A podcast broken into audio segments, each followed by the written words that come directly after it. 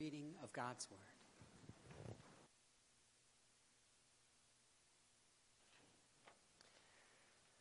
1 Corinthians 16. We finished this series we started at the end of January. For perspective, Martyn Lloyd-Jones, the great Welsh preacher, preached 108 sermons on Ephesians, was only partway through chapter 6 when he died. He took 12 years to preach through the book of Romans, so all told, I don't think we're doing too bad. You join with me in prayer for the reading of God's Word. Father, indeed, you are our helper, and by your Holy Spirit, we ask that you would open our minds that as scriptures are read, as your word is proclaimed, that we would be led into your truth, that we would be taught your will, all for the sake of Jesus Christ, our risen Savior. For in his name we do pray. Amen. Be reading from the ESV, beginning in verse 12. Now concerning our brother Apollos, I strongly urge him to visit you with the other brothers, but it was not at his will to come now. He will come when he has opportunity. Be watchful, stand firm in the faith, act like men, be strong. Let all that you do be done in love. Now I urge you, brothers, you know that the household of Stephanas were the first converts to Achaia, and they were devoted themselves to the service of the saints. Be subject to such as these, and to every fellow worker and laborer. I rejoice at the coming of Stephanas and Fortunatus and Achaicus, because they have made up for your absence, for they refresh my spirit as well as yours. Give recognition to such people. The churches of Asia send you greetings. Aquila and Prisca, together with the church in their house, send you hearty greetings in the Lord. All the brothers send you greetings. Greet one another with a holy kiss. I, Paul, write this greeting with my own hand. If anyone has no love for the world, let him be accursed. Our Lord, come. The grace of the Lord Jesus be with you. My love be with you all in Christ Jesus. Amen. The word Lord. Please be seated.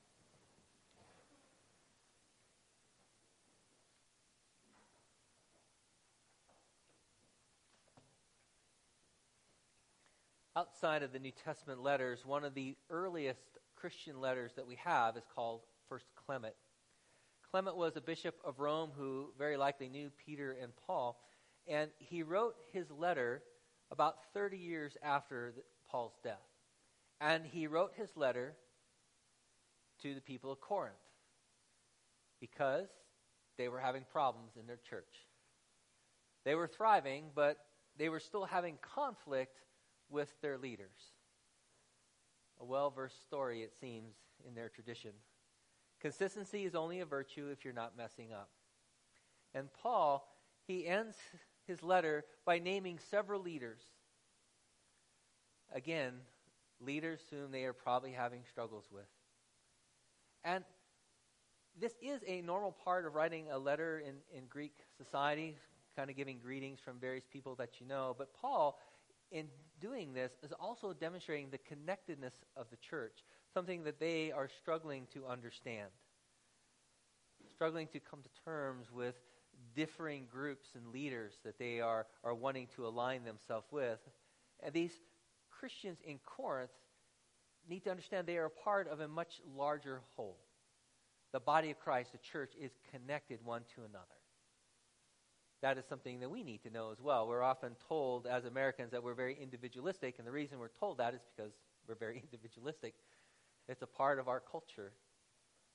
It was a part of their church. And what we recognize immediately is there's no such thing as a private faith. Your baptism tells you that there is nothing private about your faith, that you belong to Jesus and you belong to others who belong to Jesus. Jesus came to establish his church and not a bunch of independent Bible study groups. One church.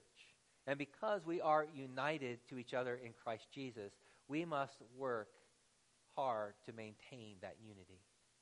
Last week we saw that because of the solidarity of believers, Paul was taking an offering for the Jewish poor in Judea, and he's encouraging the Corinthians to throw in their generous support.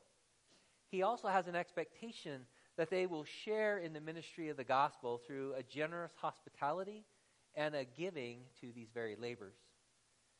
These Corinthians, they think of themselves as a super gifted, super spiritual bunch.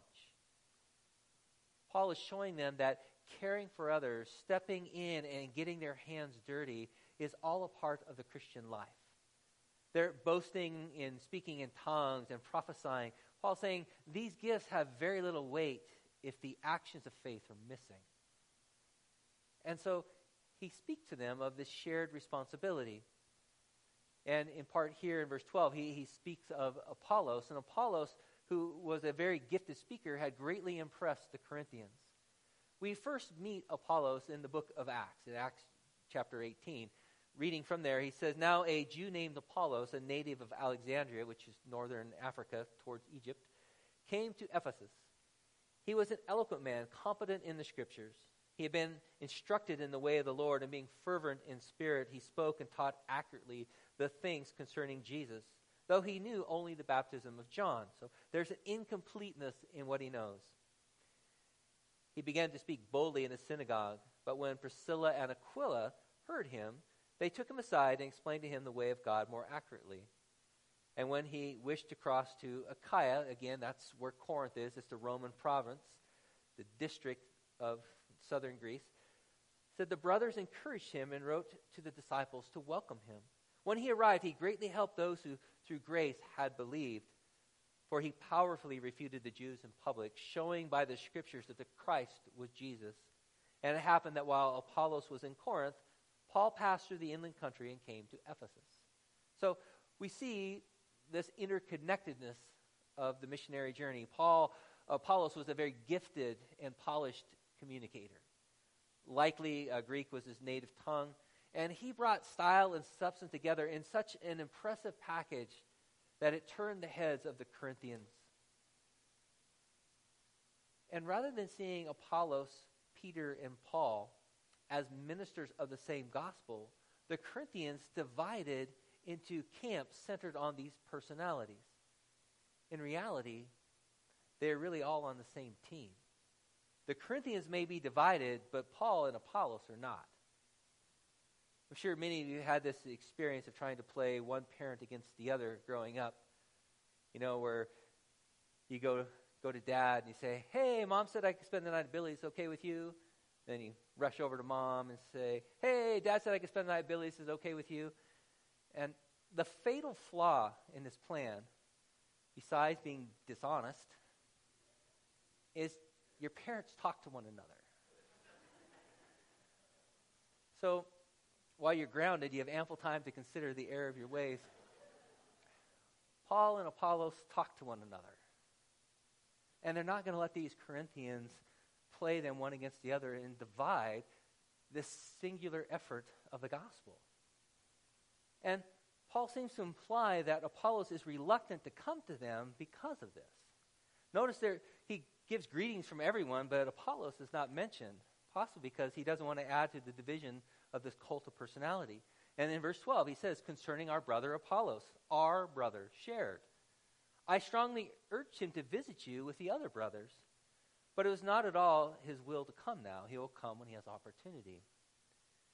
So Apollos, who they love, is with Paul, whom they love. Maybe a little less. But Paul and Apollos are in a shared ministry. And Paul has already said, as it's coming of Timothy, the verse before this, he's saying, don't just labor in receiving big names. That all of these share in the responsibility of the ministry. Timothy's coming to be of service to them. Receive others. Be of service to the people of God that labor in our Christian faith. A response to grace, as I said last week, is a willingness to be inconvenienced for God's people. Now, Paul then shifts into his final exhortation. He says, Be watchful, stand firm in the faith, act like men, be strong. Here we hear echoes of Moses' instruction to Joshua, who takes the people of God into the promised land. Be strong and courageous. And then Paul continues, Let all that you do be done in love. Love is the foundation for everything that Paul has spoken to them about. Love is both an act within the community and it's the destination of this new community. And this exhortation it sounds very similar to what he said at the very last chapter, the end of chapter 15. There he said, Therefore, my beloved brothers, be steadfast, immovable, always abounding in the work of the Lord, knowing that in the Lord your labor is not in vain. See, Paul is calling on them to do the very things that he himself is already doing. He has modeled this for them. Paul has been watchful over the churches. He has poured himself out in prayer for them all. And Paul courageously stood firm in the face of serious opposition from those outside of the church as well as those inside the church. Paul has done all of this with a tremendous heart of love. The responsibility he asked them to share in, he has done. And this shared responsibility, he goes on to say, includes a submission to, to leadership, to authority. He says in verse 15, I urge you, brothers, you know the household of Stephanas were the first converts in Achaia, again, in Corinth. And they have devoted themselves to the service of the saints. They're shared in this responsibility. Be subject or be submissive to such as these, and to every fellow worker and laborer. And then he mentions Stephanas, Fortunatus, and Achaicus, who, who've come, he said, who've made up for your absence. They have come from Corinth, and they are there refreshing Paul. He says, give recognition to such people. And part of sharing then in the labor of Christians is in submitting, subjection. And he mentions by name people who they would certainly know came from their church, fellow workers of the Lord, representing the same Lord, the same message. And in verse 16, be submitted, be subject to Stephanas and men like him, those laboring with us. You see, in their arrogance, the Corinthians think they're above many of their teachers. They have it all figured out. Paul's saying, no, you need examples better than yourself. You're not all that. Submission is both a great cure for spiritual pride and is also a great protection for the believer, for the church. I had a friend of mine in grad school, his name's Andre. He was a Lebanese priest, part of the, the Syrian church. He could speak seven languages. It was amazing. After his first year completed of grad school, his bishop sent him to Detroit for one year to work in a Lebanese parish. And I remember I was so impressed with his willingness to just detach from his, his studies and everything that he had come into a new community and everything established and just to be willing to leave. Uh, he was so matter of fact about it. He said, My bishop sent me and I must go. My studies can wait for a year. How often have you heard someone talk like that? He trusted that God was at work through those over him. He wasn't leaving under complaint, leaving his denomination. It wasn't, he just, okay, I'm needed there, I'll go. I just there this how extraordinary that sounded to this American who didn't know seven languages. Yeah. Now, I, like you, know abuses have taken place by leaders abusing their authority. But there's also a major problem of people who have refused to submit to any authority. You, you hear things like this, and well, I'll go along with what you're saying as long as I agree to it. That, my friends, is not submission. We have a word for that. It's called agreement. If I agree with you, I will agree with you. Well, that's not submission. Submission only comes in place when you say, I disagree with you, but I'll still do what you've asked me to do. And of course, the caveat is we don't do anything sinful regardless if he tells us to. That's an understood.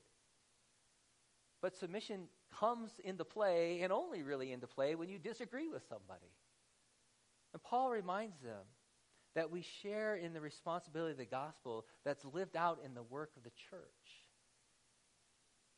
And to be subject then to, to your leaders. All of us have different gifts and abilities, but we all then work together in this shared responsibility of proclaiming the good news of Jesus. And the reason is, is because we have a shared faith. He goes on in verse 19, he even speaks of this. The churches of Asia send you greetings. Asia was a part of modern day Western Turkey. That's where Ephesus was. And he's saying that the churches send you greetings. They're all of the same faith. And then he mentions Aquila and Prisca, some translations, uh, Priscilla. Together, the church in their house send you hearty greetings in the Lord. Now, Aquila and Priscilla were known in Corinth. They had been there when Paul first came, and they went on with him to Ephesus, it seems. And often Priscilla is mentioned first. Now, it could be very likely she came from a higher social class than her husband.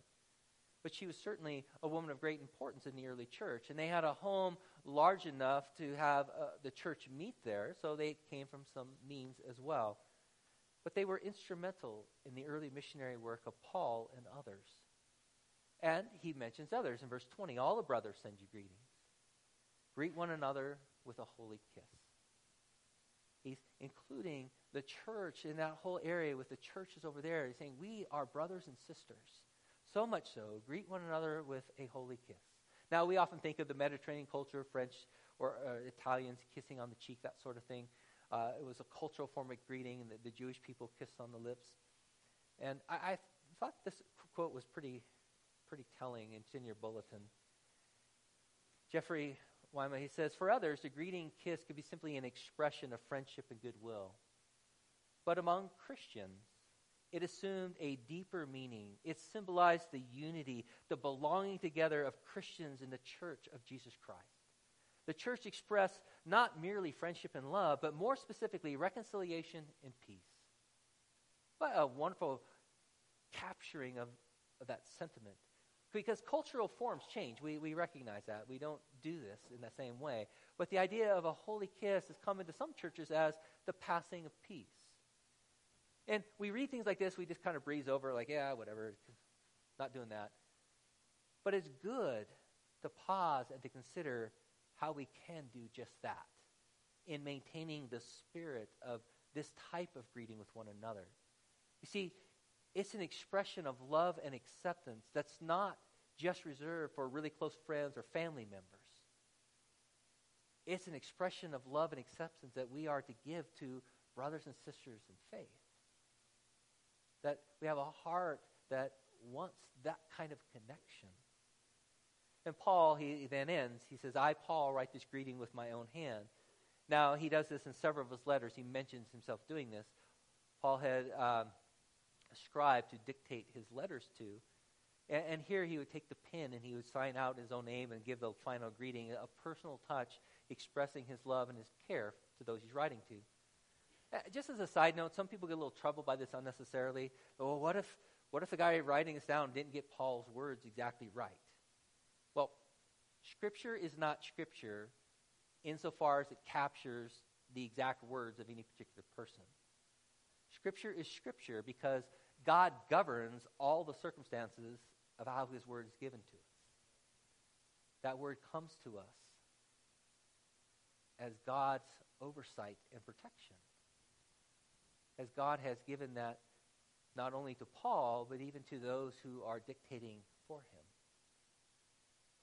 So he goes on, he says, If anyone has no love for the Lord, let him be accursed. Our Lord come. For us, it's a little strange ending a letter with a curse. Final goodbye.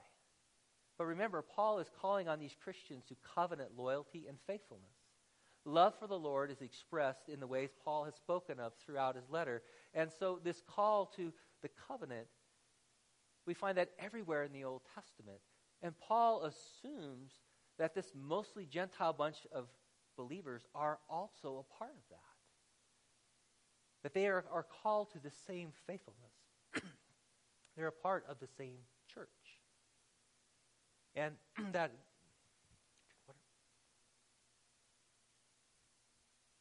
our Lord come is Aramaic and it's Maranatha. You've heard that expression, Maranatha, our Lord come. And he's expressing this at the end of that statement. Why? Because he's asking not only that Jesus would come quickly, but that Jesus would establish his rule and reign. He would bring forth his justice, his kingdom. Okay? Paul wants the culmination of all things to now come, even as believers everywhere have that same sentiment. Oh, Lord Jesus, come soon. Come now. And he says in verse 23 The grace of our Lord Jesus be with you. My love be with you, all in Christ Jesus. Amen. One Christian writer, he summarizes this grace in a very succinct way. Again, we often think of the beginning part of Paul's letters, the end of Paul's letters, that, yeah, grace, nice, you know, let's get rid of the, the formalities and get to the heart of things. Well, no, this is the heart of things. Paul bookending these things together. And this writer says grace gives meaning not only to Paul's life and ministry, but to the very existence of every Christian. The opening and closing of Paul's letters make it clear that he recognized how utterly dependent he and his churches were on God's grace. And that he desires was that for this grace to be fully recognized and experienced in every Christian believer and in every church. What a wonderful summary of that. The very heartbeat of Paul is the grace of God. And with that, he says, My love be with you all. Paul is not indifferent to them. And this hurts. He, he is someone who's invested so heavily into their care and their good. And they are returning that with a kind of a stiff arm. But it's not slowing Paul's love down. It's not just a throwaway line. He's labored under very difficult circumstances to bring them the good news of Jesus. This is the love he speaks of in 1 Corinthians 13. Love is patient and kind. Love does not envy or boast, is not arrogant or rude. It does not insist on its own way. It's not irritable or resentful. Love bears all things, believes all things, hopes all things, endures all things. And Paul has been the model of this kind of love to a bunch of people who are not reciprocating it. Modeling even further a continued love in the face of that indifference. He is committed to living in their mess with them. And the unity, or if you heard this phrase, the Catholicity of our faith, is not a secondary feature. That word Catholic is, that we recite in the Creed, it's simply the Greek word meaning universal, which goes into Latin, which goes into English unchanged. It means universal. To speak of unity in this way, Catholicity, means we recognize the church is universal. It's one. It's not just us. So, how we speak about other Christians, it matters. How we get along with other Christians matters. Truth and unity are not either or options. And it has always been hard to maintain the unity of the church in every age. Our current climate has added an extra layer of difficulty to this, to be sure. We've made it even harder to get along with people who disagree with you on things or to only be willing to be with a group that holds to everything you hold to or 9.5 out of 10. No, that's not what we're called. The big C, the capital C church, always gets lived out in the small c, lowercase church. And because of that, we're, we're sinners coming together in this difficult work. The grass is always greener somewhere else, especially from a distance. Like, oh, they do it so much better. They're a better. Maybe. But if you got into their, that body too, you realize, oh, they're filled with sinners too. And maybe you've come from a green grass church and you're struggling with our brown. I, that's a part of this life of struggle that you get to love us, to come and, and to serve. And in the midst of things, you're like, I like them better where I came from. This side of glory, it's a mess. Doesn't mean we give up, we don't try to fix and change things, we certainly do. But it means that we recognize we're sinners in the church. And we don't take our bat and ball and go home the minute we think that there's something we don't like, or the minute that this very important thing to us isn't being done in the way we think it should or the time we think it should. We are connected to one another in the body of Christ. And all this has to be done as a labor of love. It's costly. We work at it. Even more so with a, a polarized community that we find ourselves in. How everyone is going this way and that way, and how difficult that is. Because we recognize, well, I, I hold the truth. Well, they, they hold the truth too. At least they, they profess that. I wish someone would say, I hold the unity. truth and unity are not optional. They're not, well, I, I hold to this, you hold to that. They, take effort and work. Sometimes we do break unity because of the truth. We do. Far too often, we break unity simply because of either preferences or we just don't like somebody. And then we often attach a truth to that. No. It's hard work. It's messy. We're sinners.